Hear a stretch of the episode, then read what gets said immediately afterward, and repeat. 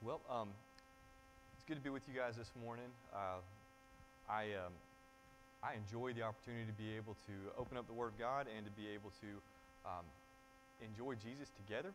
And so just want to say thank you uh, to, to y'all for allowing me the opportunity to come and uh, to do this. And so um, before we get started, I'll go ahead and lead us in prayer. So if you would, please bow your heads with me. Holy Father, I thank you that this morning um, we have the collective joy of being able to open your word, to hear from it, and respond. I ask that you would give us uh, a spirit of discernment, of wisdom to know the truth as it's laid forth.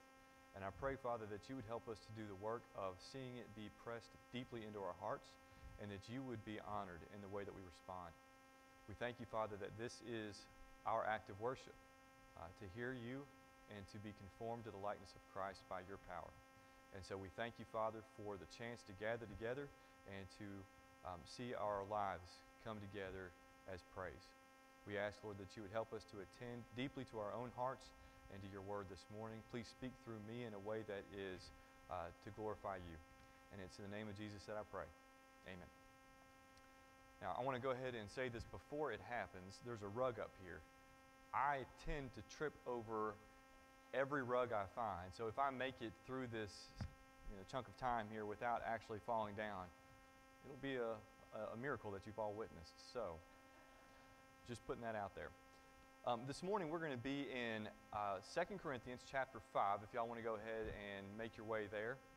Um, and just a little bit of background. The, the book of uh, 1st and 2nd Corinthians, if you're not familiar with it, it's written by Paul the apostle to the church that's in Corinth. And the church in Corinth has kind of a reputation out of all the epistles and letters that get written. Corinth is the church that is a standout for its background in a particular type of worldly sin. Corinth is known for being a place of incredibly colorful people coming together, colorful in a, in a bad way here, in the sense that they've been steeped deeply in sin in the world as Gentile converts coming together to make something that is unlike anything else that Corinth or the world had ever seen. And so when Paul writes to them, he's writing to them and he's encouraging them. He's well aware of their background, he's well aware of their struggles, and the letter is written in part because they have had misconduct within the church membership. Uh, such incredible misconduct that it's, it would actually make those on the outside of the church blush. And so this is being practiced inside the church. And so now Paul is writing to them and he is encouraging them to unpack all of the glories of Christ, all of the impact of his wonderful uh, presence in their midst, and how they can leave behind that leave behind that, that life of sin and corruption and press forward into a, a new joy. And so, what we're going to be looking at then is in chapter 5, we're going to look at just kind of part of Paul's conversation with this church, encouraging them to, to press on still here. So, if you are able and willing, I invite you to please stand with me as we read from God's Word. And this is starting in chapter 5 of 2 Corinthians, beginning in verse 16. And Paul says, From now on, therefore, we regard no one according to the flesh. Even though we once regarded Christ according to the flesh, we regard him thus no longer. Therefore, if anyone is in Christ, he is a new creation. The old has passed away. Behold, the new has come. All this is from God, who through Christ reconciled us to himself, and then gave us the ministry of reconciliation. That is, in Christ, God was reconciling the world to himself, not counting their trespasses against them, and entrusting to us the message of reconciliation. Therefore, we are ambassadors for Christ, making his appeal through us. We implore you on behalf of Christ, be reconciled to God. For our sake, he made him to be sin who knew no sin so that in him we might become the righteousness of God. And you can be seated.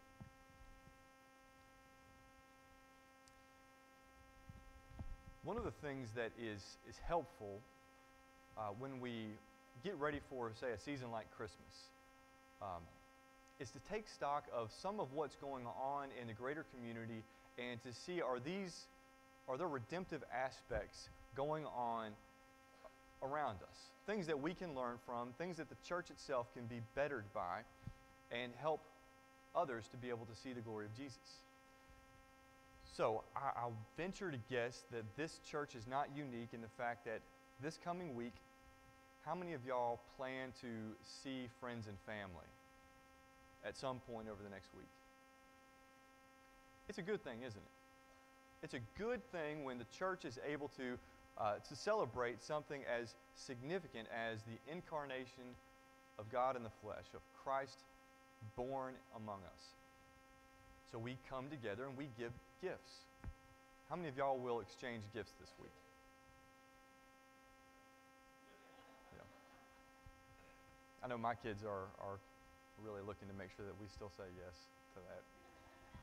Um, but the, the reality is that every time that we get together with friends and family, there are just numerous blessings that you are positively able to enjoy. You're able to see people that you maybe haven't seen in a really long time, and you, you almost ache to be able to see them again. You, you get a chance to be able to laugh and to fellowship over food and over uh, a cup of coffee, maybe, and just extend time, slow down, and just be together. Uh, this idea of fellowship is incredibly powerful. In fact, in the evening service tonight, that's actually going to be what we're going to look at is this this wonderful concept of fellowship and how, how deeply impactful it is for God uh, among us. But, do we, have you ever seen maybe any movies or felt yourself the tension that comes when you're going to be getting together with people that you haven't seen for a long time? Has anybody ever seen Christmas Vacation? The entirety of that movie is based around the notion that Get togethers are stressful. Now, in your upcoming week, what I want you to be able to do is to think through what's coming this week and do you feel any tension or any pressures or any strains to, to be in those moments with friends and family? Is it all bliss or is there at all some sense of a struggle? And um, I'm wanting to say that it's those, those moments of tension that believers and non believers alike will feel. It has a redemptive aspect to it. Um, has anybody ever seen how uh, tater tots are made? Good. So if I'm wrong here, then you may not be able to correct me. Tater tots are a byproduct of making french fries. Um, when, when the French fry making people were, were producing French fries, they, they noticed that they had a lot of waste, potato that was being wasted. And so they, they took the potato waste and they basically threw it back into some sort of machine and they pressed them into uh, tater tots. And they're maybe the best thing that comes out of potatoes. So, one of the things that happens then is that there is this opportunity to see a byproduct, an almost waste, as a blessing.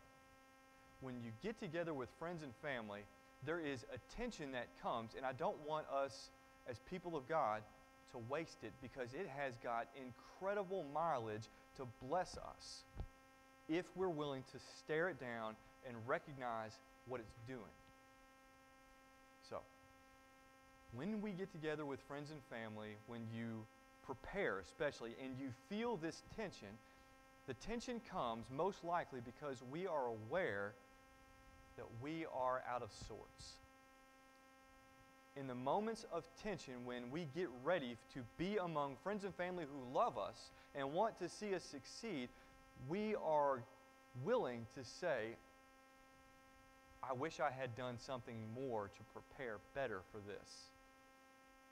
It could be that maybe over the course of the year and you have not seen the, your friends and family or whatever the amount of time is, that you have had some sort of embarrassing event take place and you don't want to see people because you know they're going to ask you about it.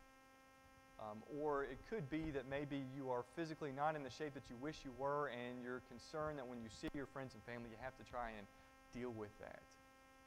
It could be that you just are going to be around others who have been more successful, and you're concerned about how you're going to stack up. All these things speak. They remind us that we live in a world where judgment is true and it's inescapable and it serves as a blessing to us. Because if we're going to be honest, what's really happening is we are aware of the fact that we don't stack up to our own standards. We want to be better. We want to have something more to offer, to be more deeply valuable.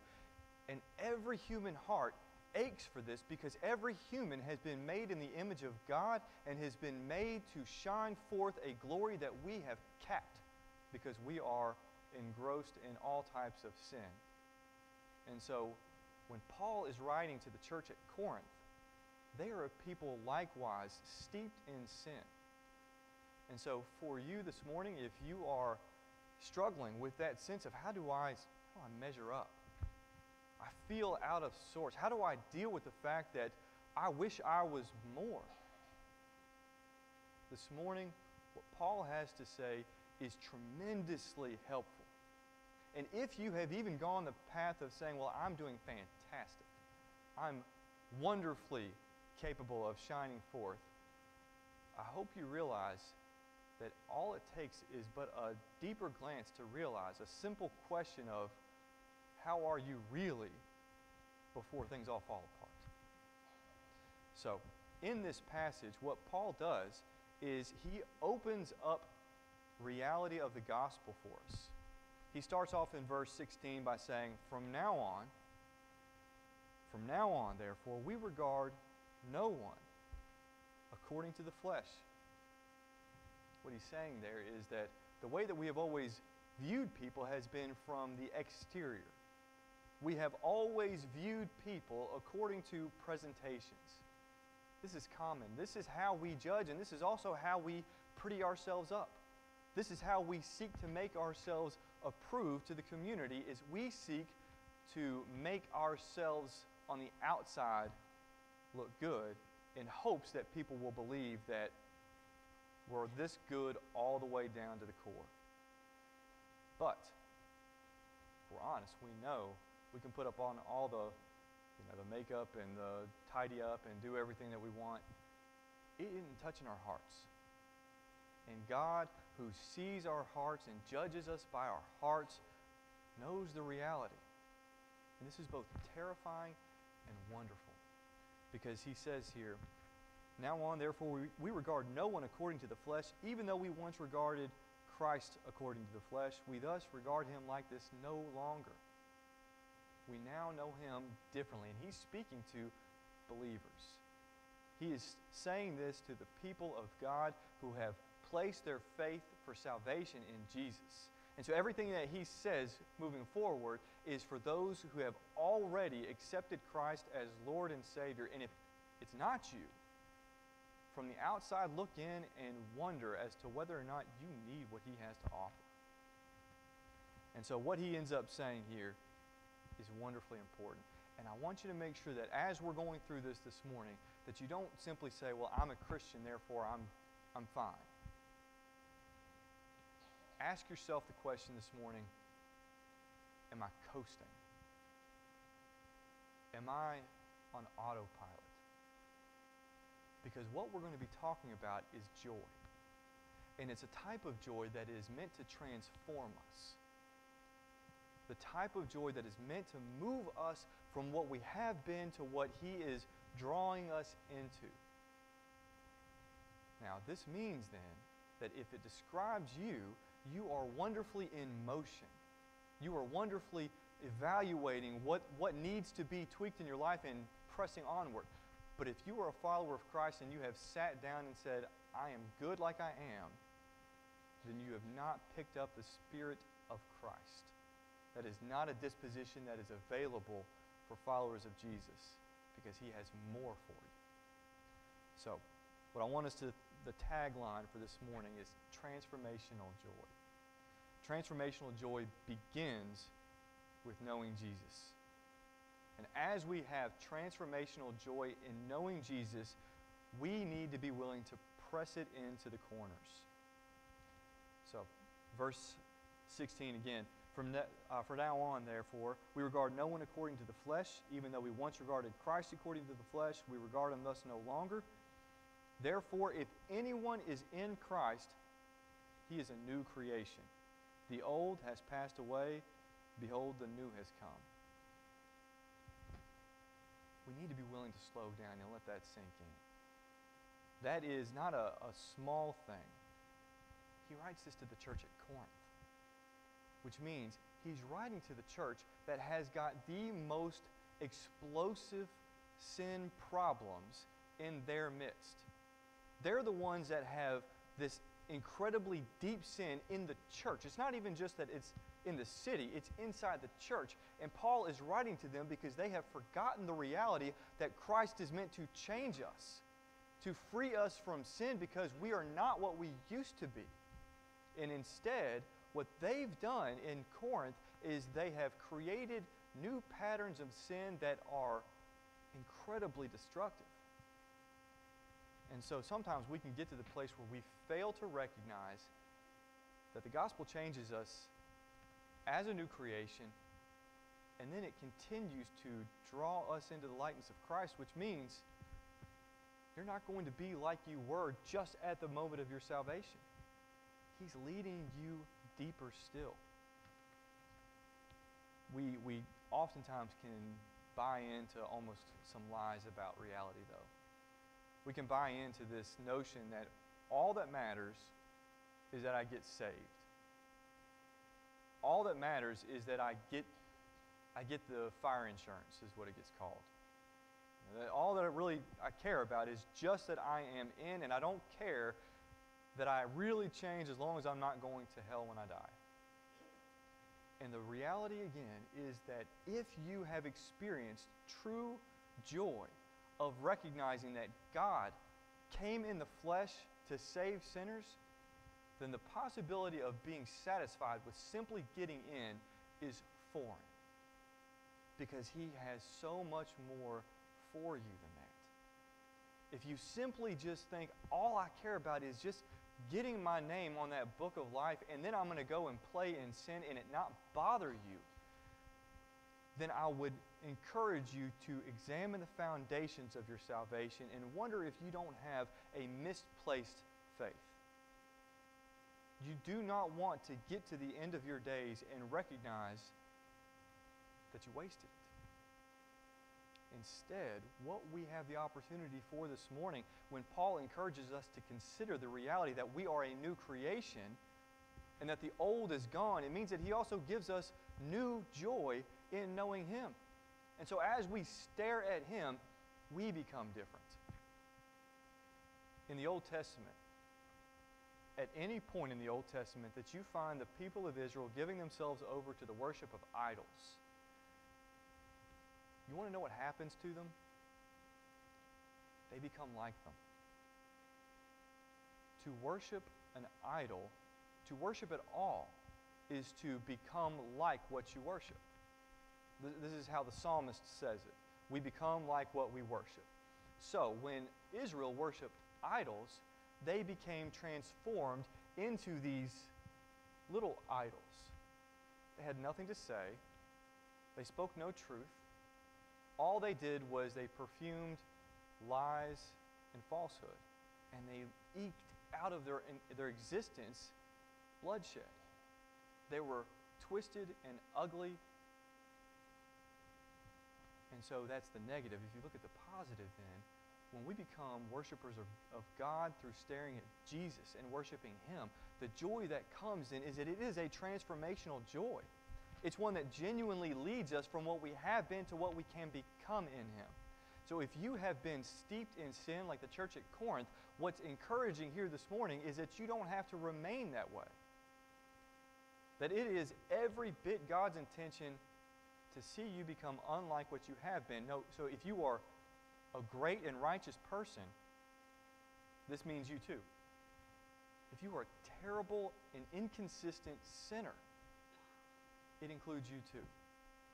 Paul didn't say this to the best of churches, he said this to the worst, to the most common.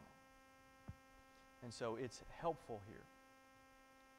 So here's a, a quote that I want, I want to give you here. It's, uh, it's from a man named C.S. Lewis, if you're familiar with him. He said, I believe in Christianity as I believe in the sun has risen. Not only because I can see it, but by it, I can see everything else. The joy of knowing Jesus is truly intended to filter into the way that we see and do everything. The job of knowing Jesus is to see this wonder pressed into all parts of life. Just a moment ago, you, y'all had a, a choir get up and sing for us. Um, has anybody here attempted to sing in a choir that is not musically talented?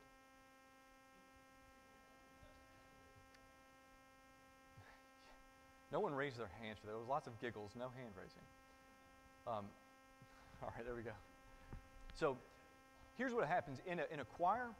It's the intention is that there is one sound being produced, one sound. Um, it, it is a volume of voices that coalesce, that come together, and the product is beautiful and harmonious. Your life is meant to be like that. The way that we're intended to be able to live, because we are new creations, is that we don't have a, a thousand different strands going in a thousand different directions. The entirety of our lives are meant to be braided together to where it is a single unit all screaming forth the praise of God. So this means that the way that you have your, your life etched out as an employee, the way that you drive your car, the way that you eat your breakfast, the way that you speak to your kids or your grandkids or your spouse or any number of things, it's meant to be a part of a harmony. It's meant to come together in such a way that it glorifies God. And what ends up happening is when you have this, this deep joy in worshiping Jesus, and then you become introspective and you look into your own heart, what you find is that there is going to be places that have run wild, places that have not submitted to the Lordship of Christ in your life. And so then your task becomes bringing them into submission we are told to master our own flesh, which is not like a once and done kind of thing. Uh, have you ever had like a cowlick that you, you mash down and then what happens? It pops right back up. Think of oftentimes our sin is like that, where I might get it beat down one day, but it's going to show up the next. And it does not mean that I, I have to consider myself to be a fake because it's happened again. Instead, I pursue it with the passion of glorifying God in this way that I will not let it reign over me. And so I apply this joy of Jesus' grace in my life to the things that keep popping up, knowing that He said these words of being a new creation to a church that was steeped in terrible sin, because if you are a follower of Jesus, you will in this life have struggle. Jesus tells us this much. But he doesn't leave it there. He also goes on to say, But in this life be of good cheer, because I've overcome the world.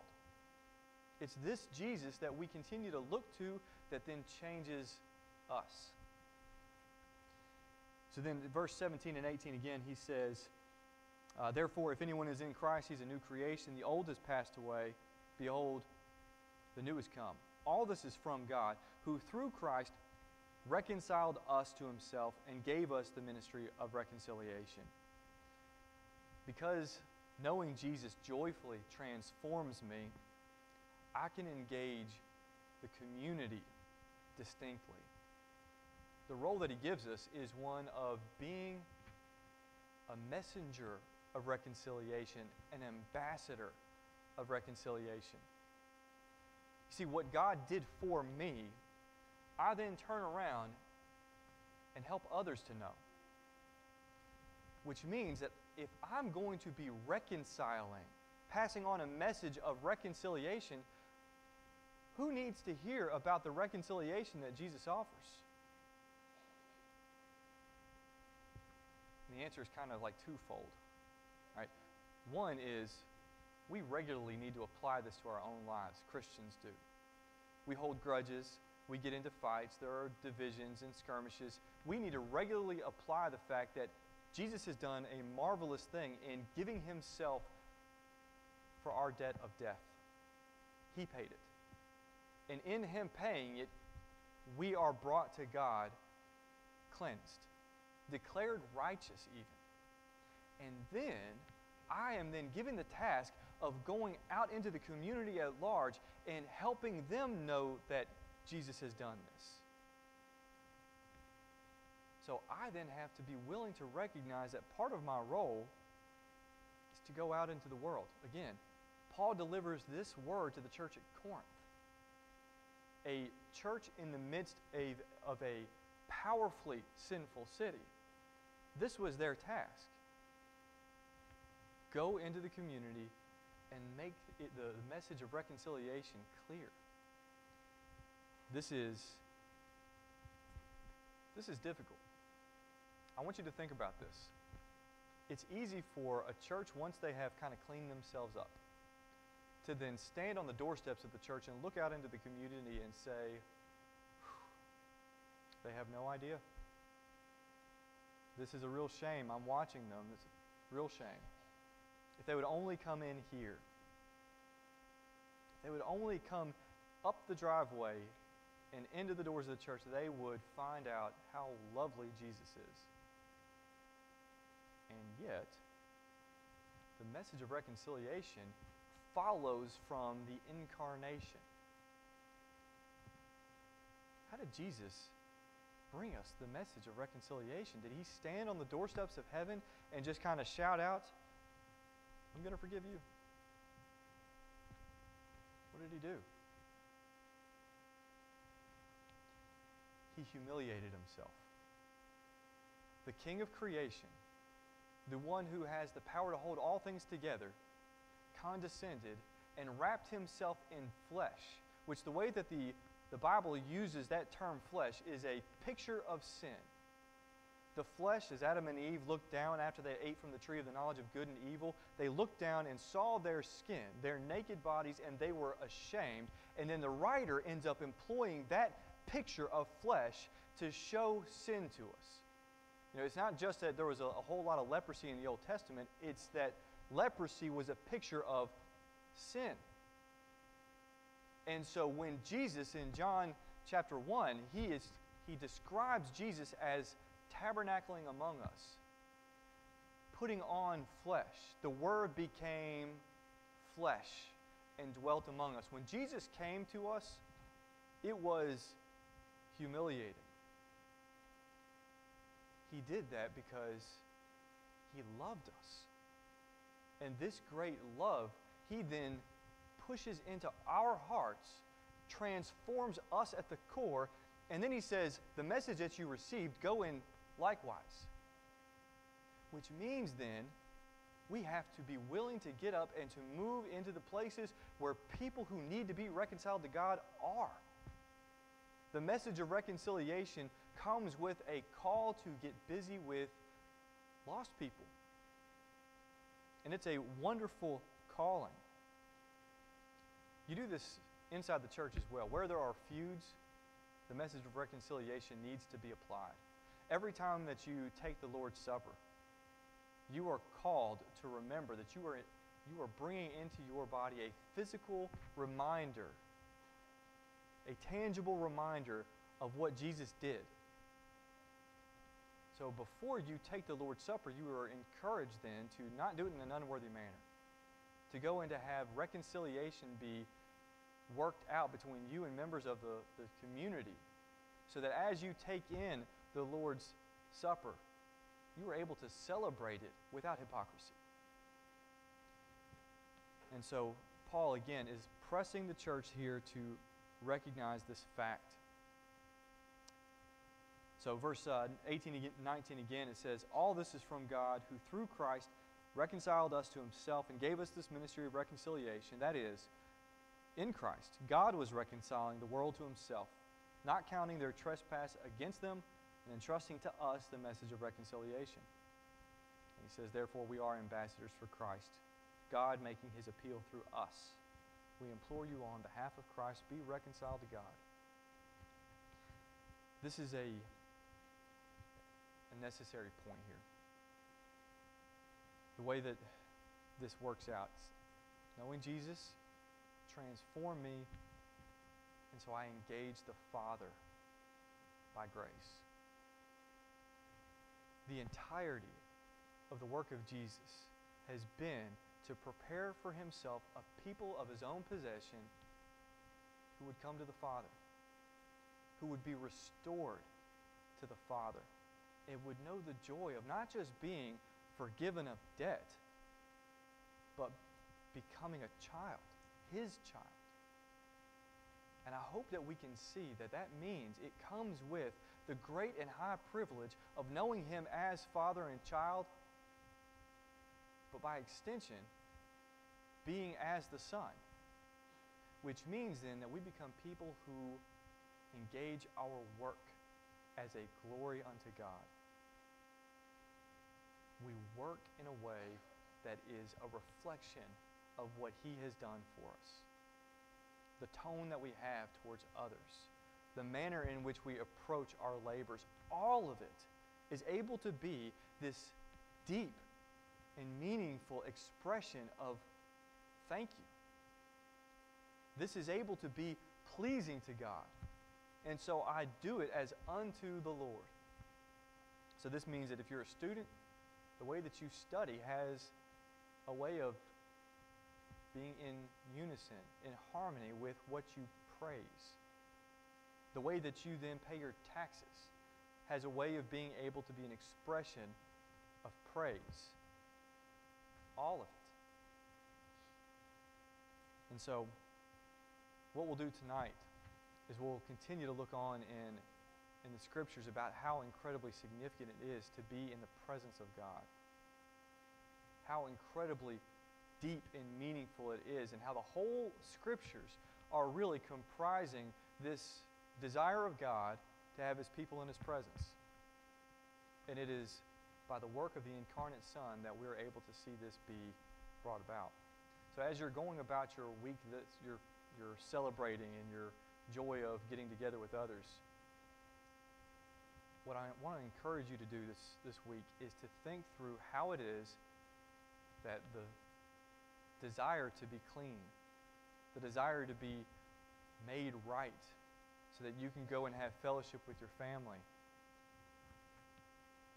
Are you looking at the outside or are you looking at the inside? Are you evaluating by God's standards or by the flesh, which is man's standards?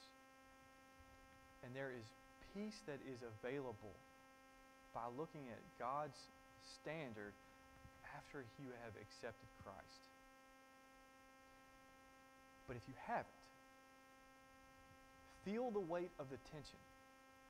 If you have not placed your trust in Jesus, the weight that comes with being aware of your own out of sortness. Let that be a, a graceful taste of judgment to come. Let that be a way of reminding you that judgment is real and you're not ready.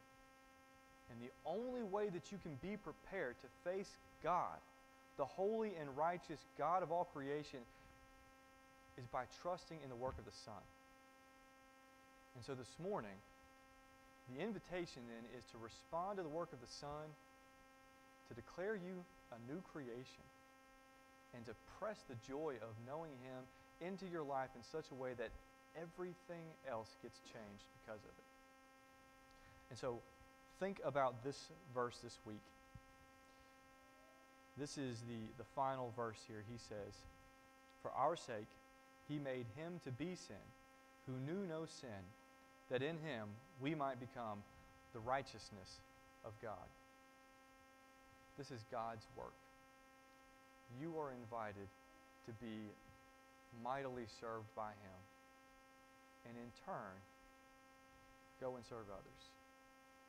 if you have not known Jesus, I encourage you this morning to meet with a member of the church who is trusted and that knows Jesus and can help lead you to know him more, to introduce you to him. Come and talk to me after the service, and I'd be happy to, uh, to help you in this capacity, to pray with you, pray for you.